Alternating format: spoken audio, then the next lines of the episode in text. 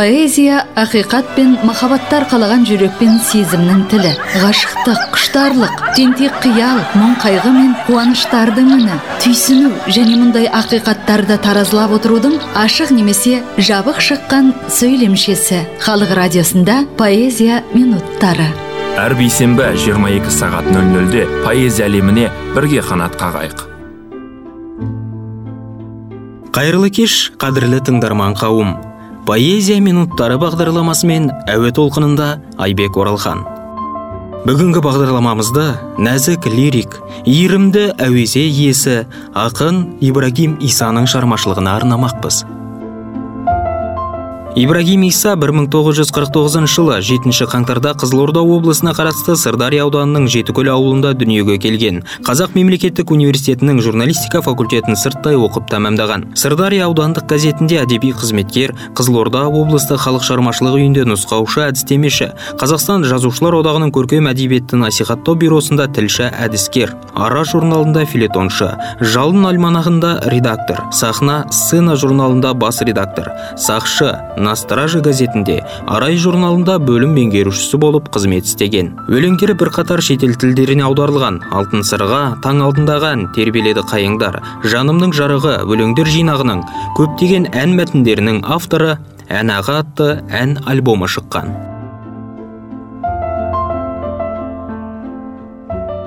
Өткен ғасырдың жетпісінші жылдары алатауды бетке алып өлең мен қаламның жетегін еріп алматыға арман арқалап келген қалың дүрмектің ішінде сырдан келген сыршыл ақын ибрагим иса да бар еді. Қазақ көркем сөзінің пешенесіне бұйырған ырыздығын төкпей шашпай сорғалатып жырға айналдырған ақжүрек ақын осыдан аз ғана бұрын алқып шалқып ән сүйір жыр сүйір қауымды қуанышқа бөлеп еді. 2017 жылдың 7 қаңтарында қазақтың аяулы ақыны ибрагим иса алпыс сегіз жасқа толар еді. Алайда жүрегін жыр тербеген ғұмыр дүниеден озып кете барды. Ақынның осынау ғұмырда жазып кеткен өлеңдері бүгінде оқырманның үлкен сұранысына ие. Ақынның бұрын соңды ешбір жерде жарияланбаған соңғы өлеңдерін тыңдауға шақырамыз. Жүрегімде жазбаған толғаныс көп соның бәрі жүреді қорғаныш боп. Бір сәттілік білемін болатынын мен өзімді жүремін алдан іздеп талпынсам да қаншама бұрын маған күндерім көп мойыны бұрылмаған. Қондырсам деп ойлаймын ұясына арманымды талай жыл шырылдаған. Жоғалған жоқ үмітім бойымдағы. Туған да жоқ оңынан айым дәлі. Қалмас екен тұншығып деп ойлаймын осынау бір тіршілік ойымдағы. Отырғам жоқ қарап мен жер ошаққа.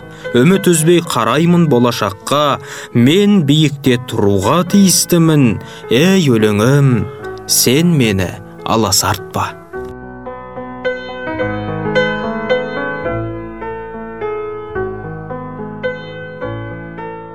Өзіме өзім кей кейде бал тыңда қане ей менің болашағым сүйікті ұлын ел қалай көтергенін биіктігін көресің аласаның.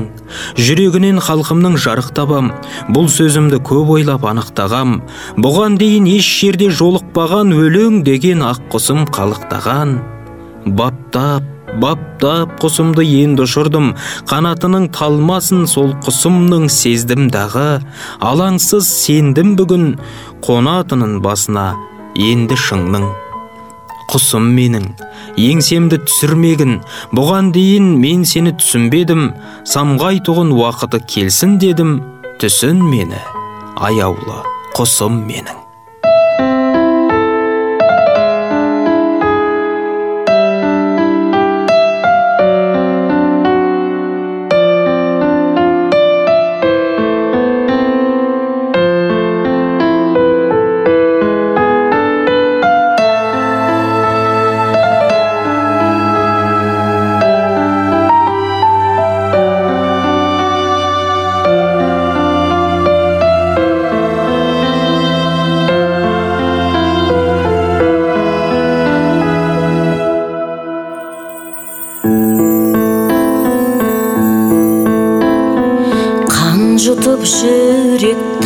Күтіп жүдеп сенделдім өлеңде менің ашылмай әлі жүр бағым жоғалтып алып жоқтаймын алып сендерді қағазға түспей қаза боп кеткен жырлары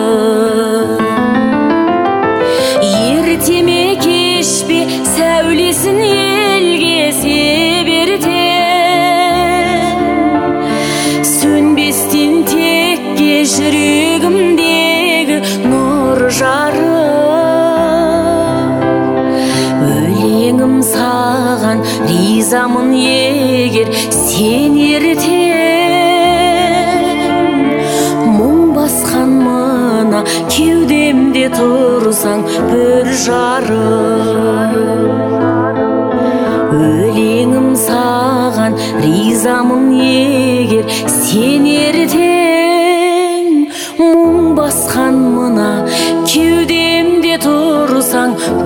бір жарық таң құрып таңды талдырып тәнді сенделем өйткені жырда ашылмай әлі жүр бағым. Тірлікте алар тынысым нәрім сендерем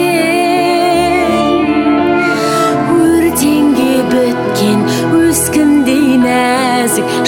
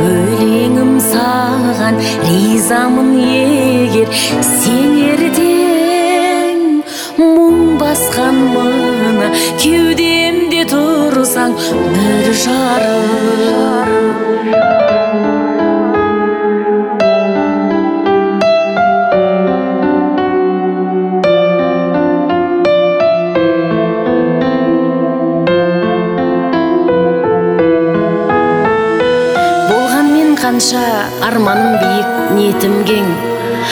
Өкініштердің орнынан күнде көрем сыз жанды жеп ойлар ай нұрын жұтып жетілген. Өмірдің мына құны да жоқ ау өлеңсіз өлеңсіз өлеңсіз. Өзімді сонда мәңгі өлмес жандай сезіп мен. Басқа бақты өтермін саған тең көрмей малшынып нұрға алдымнан самсап кезіккен болармын бәлкім дүниеге қайта келгенде.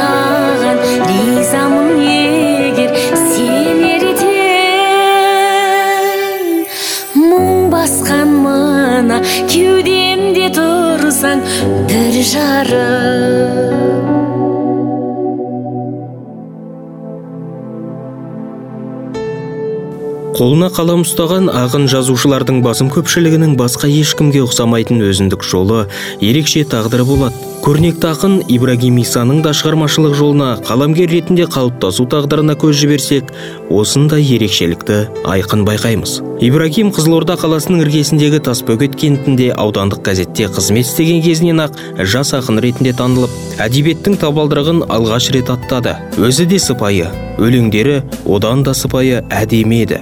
Сондықтан да шығар ибрагим поэзия әлемінде бірден жарқ етіп көрінген жоқ. Бірақ оның есесіне асықпай алған бетінен қайтпай бірте бірте қанатын қатайтып уақыт өткен сайын тынысы кеңейіп биіктен биікке нық қадаммен көтеріле берді. Асығу. Анаған да мынаған да еркелеп уақытымды босқа құрттым ертерек. Ойымдағы мойнымдағы жүгімді шашып алмай тез жеткізер жол керек. Бұл өмірде менің дағы бар ізім мойнымдағы жүгім елге парызым. Жүретұғын жолым менің алдағы байқап тұрсам әрі қысқа әрі ұзын. Қарайлауға мүмкіндігім жоқ енді. Ең бір қымбат уақытымның көп өлді. Асығамын апаратын жеріме жеткізсем деп ойымдағы өлеңді алға қанша ұмтылсам да адымдап жүгім мүлде бара жатыр ауырлап ой тұтатқан өлеңдерім бықсымай күннен күнге бара жатыр жалындап. Қимылдауым керек еді сәл бұрын. Мағынасы мәнісі жоқ қалды күн. Қалай ғана жиып теріп үлгірем деп қиналам енді соның барлығын. Бірақ алла өмір сыйлар деп әлі ойды босқа жолатпаймын қаралы. Басталатын шығар мүмкін асығу адамдардың таусылғанда амалы. Соншалықты болмасам да көреген. Енді менен қашалмайсың ей өлең. Болашаққа үнім жетсе болғаны сен қаласың күнім жетсе мен өлең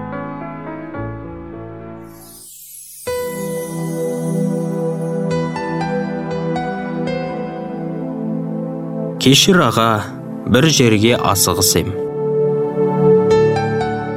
бір жігітке жыр оқыдым ұғымды.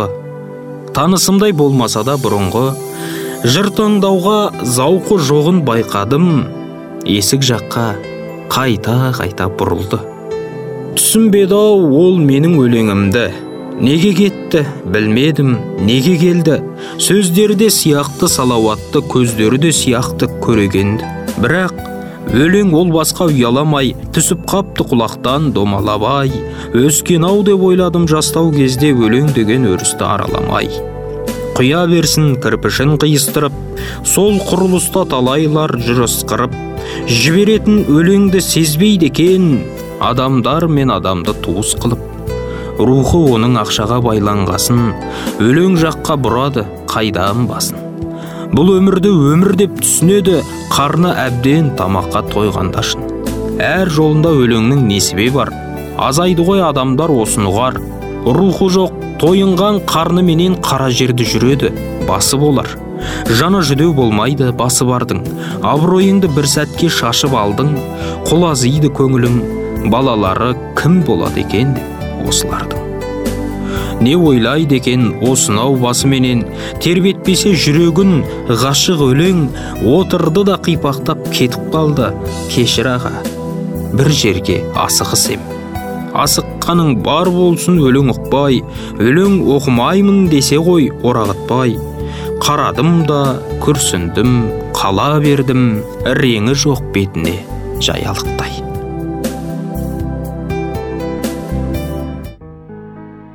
басқа ештеңеге алаңдамай бүкіл өмірін қасиетті қадірлі өлең поэзияға арнады. Айтуға оңай болғанымен шығармашылыққа деген мұндай адалдық бүгінгідей аласапыран заманда екінің бірінің қолынан келмейді. Ибрагим о бастан шығармашылықтың осы қиын да шынайы жолын таңдады және одан соңғы дем үзілгенше бір сәт айныған жоқ. Міне осы табандылық пен қайсарлық ибрагим исаны әдебиеттегі биік деңгейге алып шықты. Көзінің тірісінде халыққа барынша танымал ақындардың алдыңғы қатарында тұратын дәрежеге жеткізді. Бұл ретте ибрагимнің қазақ халқының бүгінгі заманға ән өнерінің дамуына ақын ретінде өте үлкен үлес қосқанын айрықша атап айтқан жөн.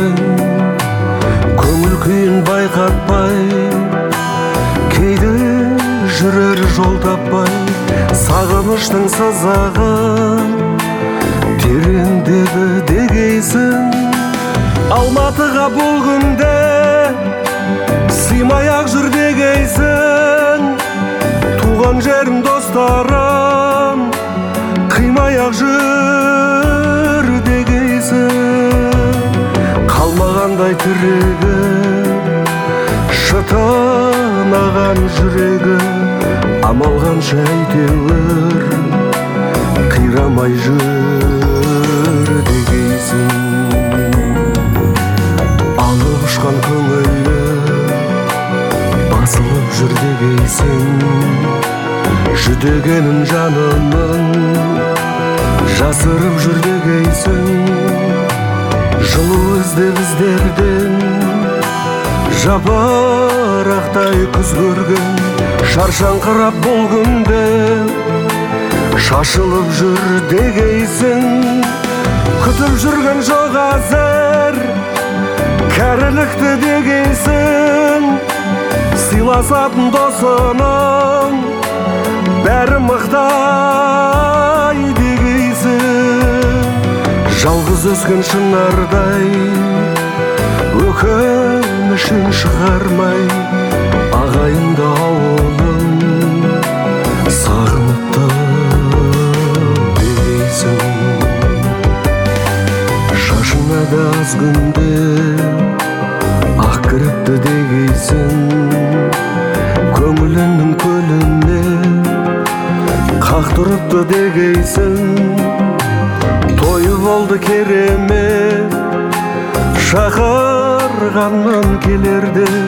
ағайынды сол күні қатты күтті дегейсің.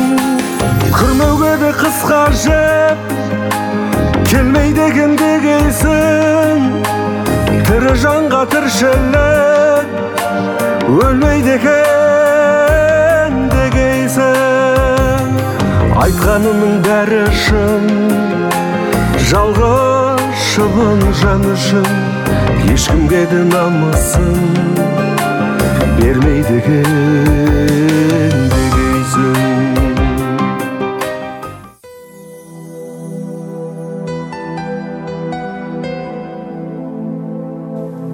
ақынның ұқсастық өлеңін тыңдаңыздар.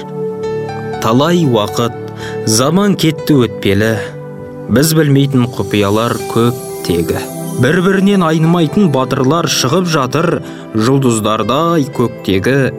Бір бірінен айнымайды пішіні бір бірінен айнымайды мүсіні. Қайдан алып салып жатыр демейді суретшілер мүсіншілер осыны. Тірілермен сөйлеспейді өліктер. Тек солардың салғанына сеніп тел суретші мен мүсіншілер бұл күнде болды нағыз данышпан мен көріпкел. Ойлайм олар батыр да адам екенін батырлар да ұлы осы өлкенің осы сол деп келе жатыр ұсынып өздерінің құрастырған ертегін. Ей сол болса сол шығар деп сенедел батырларға толды қазір төбелер атқа мініп шығып жатыр тіріліп дулыға мен сауыт киген денелер. Қымбатымыз көп қой біздің жоғалтқан. Соғыссыз да талай бейбіт таң атқан миллиардтаған бет пішінін адамның бір біріне ұқсатпаған жаратқан. Жаратушы неткен шебер деп кейде қиялыммен ой жіберем өткенге батырларды бір біріне ұқсатпай салуға да қазір ақыл жетпей ме? ұрпақтарға болу үшін өнеге батырларды тұрғызамыз төбеге. Мұның бәрі бір адам ғой демей ме? Ертең біздің немеремен шөбере олар бізден ақылдырақ болса егер ескерткіштер жасар мүмкін ел сенер сонда біздің талғамымыз бүгінгі ақымақтың деңгейімен өлшенер. Қанша алға ұмтылсақ та секіріп ой санамыз кеткен жоғау жетіліп құлағыңмен естігенің бос қиял көзіңменен көрмегенің өтірік. Шындығымыз болып кетті ертегі ертек болмай тұрған делдің ертеңі. Одан дағы бір батырдың астына бар батырдың атын жазсақ қайтеді. Оқырманмен сырласу. Ең құнарлы жерге жақсы шығады ғой дән ексе қай кезде де жақсы өнімге күтім керек ерекше бір кездегі ару өлең жазғыштардың күшімен өлексе боп кетті қазір кейбіреуі жезөкше. Құнарсыз бір жерге сепкен дән сияқты кей өлең еш дәмі жоқ көп сол өнімді жеуім керек неге мен? Ақындар да кетті азайып намысы бар ойы бар оқырман да кетті азайып көңіл көзі көреген. Әй оқырман бүгін сенің таразыда талғамың өлең деген ақ құсыңды неге қорғай алмадың? Ертең қайтып өркен жаяр махаббатың мақсатың ақын айтқан асыл ойдың сезінбесең салмағын тыңайтқыштың күшіменен ерте піскен дәніміз. Бола алмайды сәніміз де бола алмайды нәріміз. Болашаққа жалған бастан қалады ғой үзіліп. Будандасқан өлеңменен будандасқан әніміз. Жақсы өлеңді қуат қылып көрінушек кезінде жақсы әнді шуақ қылып берілушек сезімге рухымыз қайда кетті майда бопты мақсаттар. Бұған себеп таппай қойдым ұқпай қойдым өзімде. Қалай ерте тартылып тұр көңілдердің бұлағы? Ұрпағымыз болашаққа қалай бетін бұрады? Қуаты жоқ ас сияқты өлеңіміз әніміз. Оқырмандар мас сияқты есеңгіреп жүр әлі. Бізді жөнге салатын кім жолға салар енді кім тарылтыппыз даланың да көңілдің де кеңдігін. Тамсандырған өнеріміз өлеңіміз не болды? Әй оқырман білесің бе бір себебін? Сен мұның салмағы жоқ өнер менен өлең басып кеткелі халқымыздың өшіп бара жатыр жайлап өткені. Шарласақ та іздеп көкті бүлінбеген не қалды? Көңілдердің күз боп кетті күлімдеген көктемі махаббат жайлы.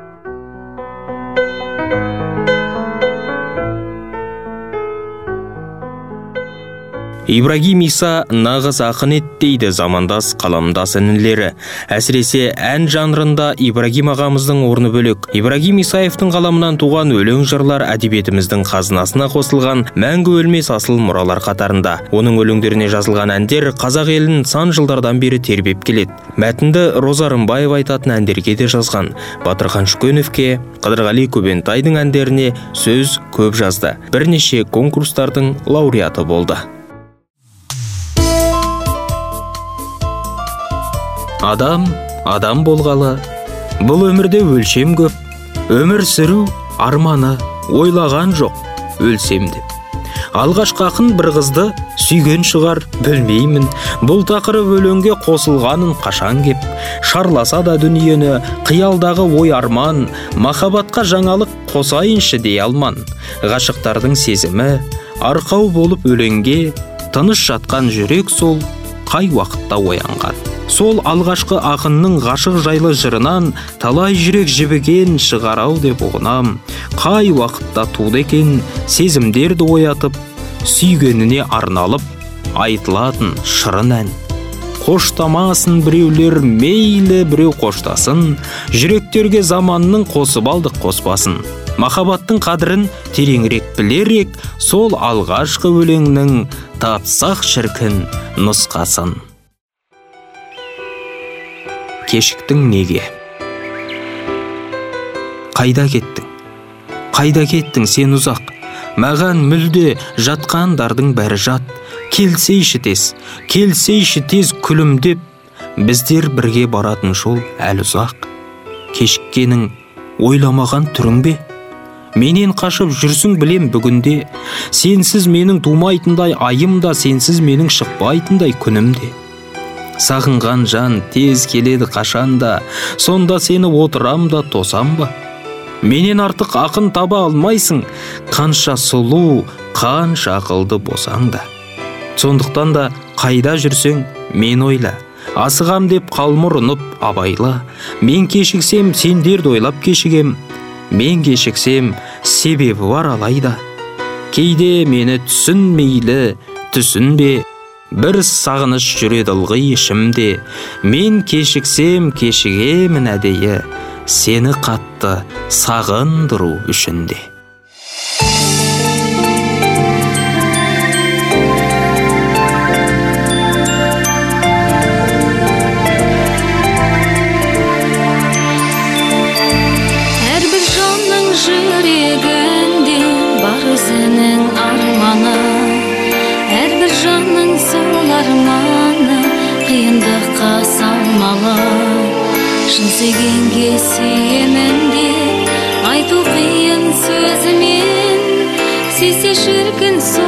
Жанның мөлдіреген көзінен шын сүйгенге сүйемін деп айту қиын сөзімен сүйсе шіркін сол бір жанның мөлдіреген көзінен сүйемін мен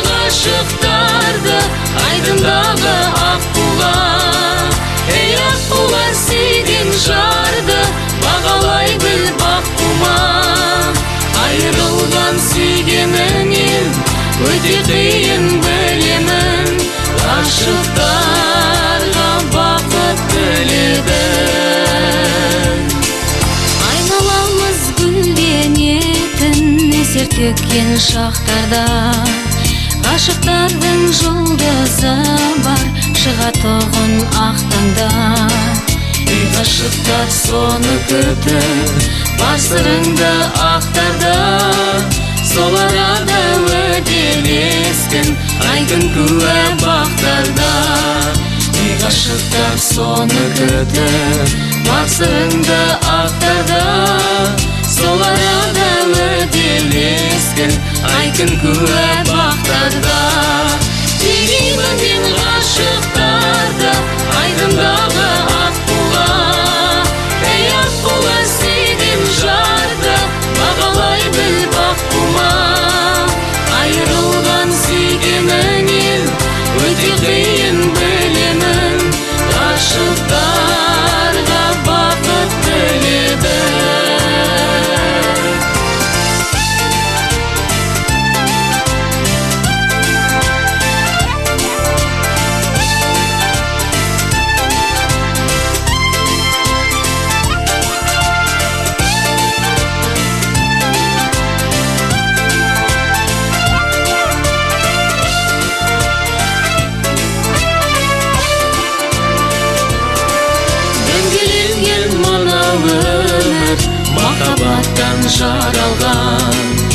ғашықтар бар түсініспей сезімге ол қадалған ей ғашықтар құлпырыңдар сүйгеніңді бағала гүлденіңдер көктемдей боп күн шуақтан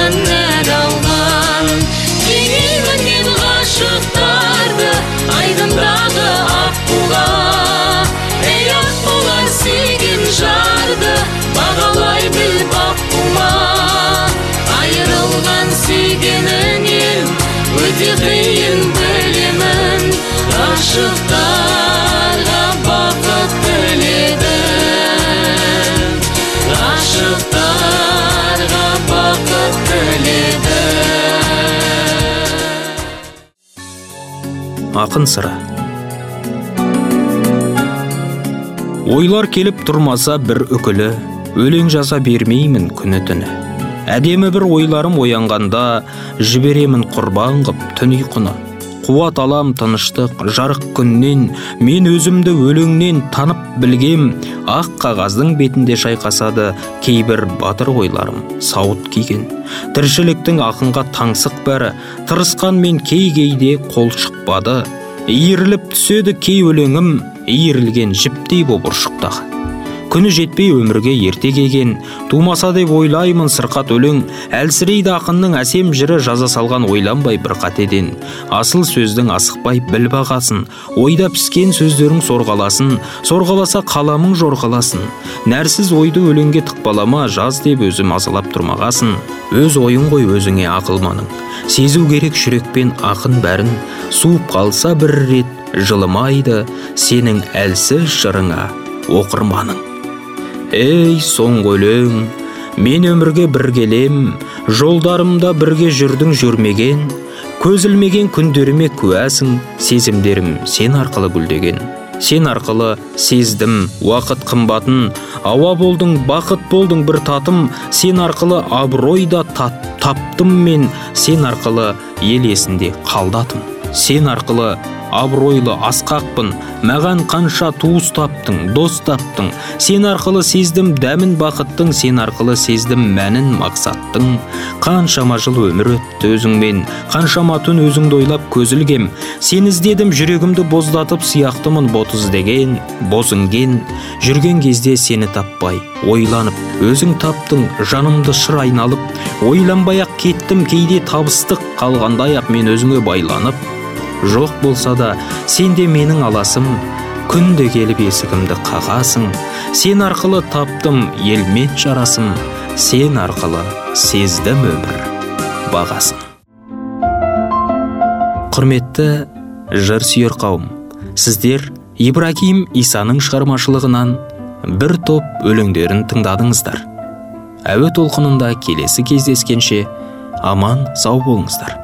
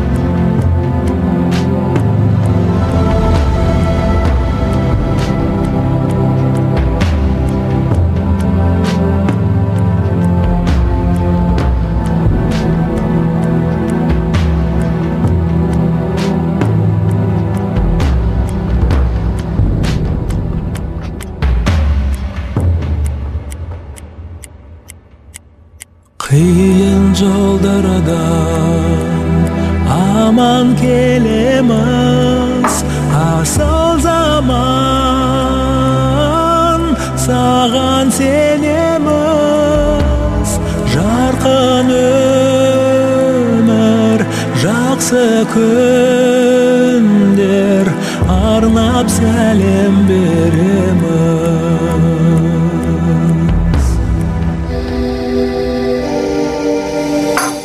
жерім құлпырды барын берем деп елім жасап ау жатар ереңбек ырысымыз тасып алға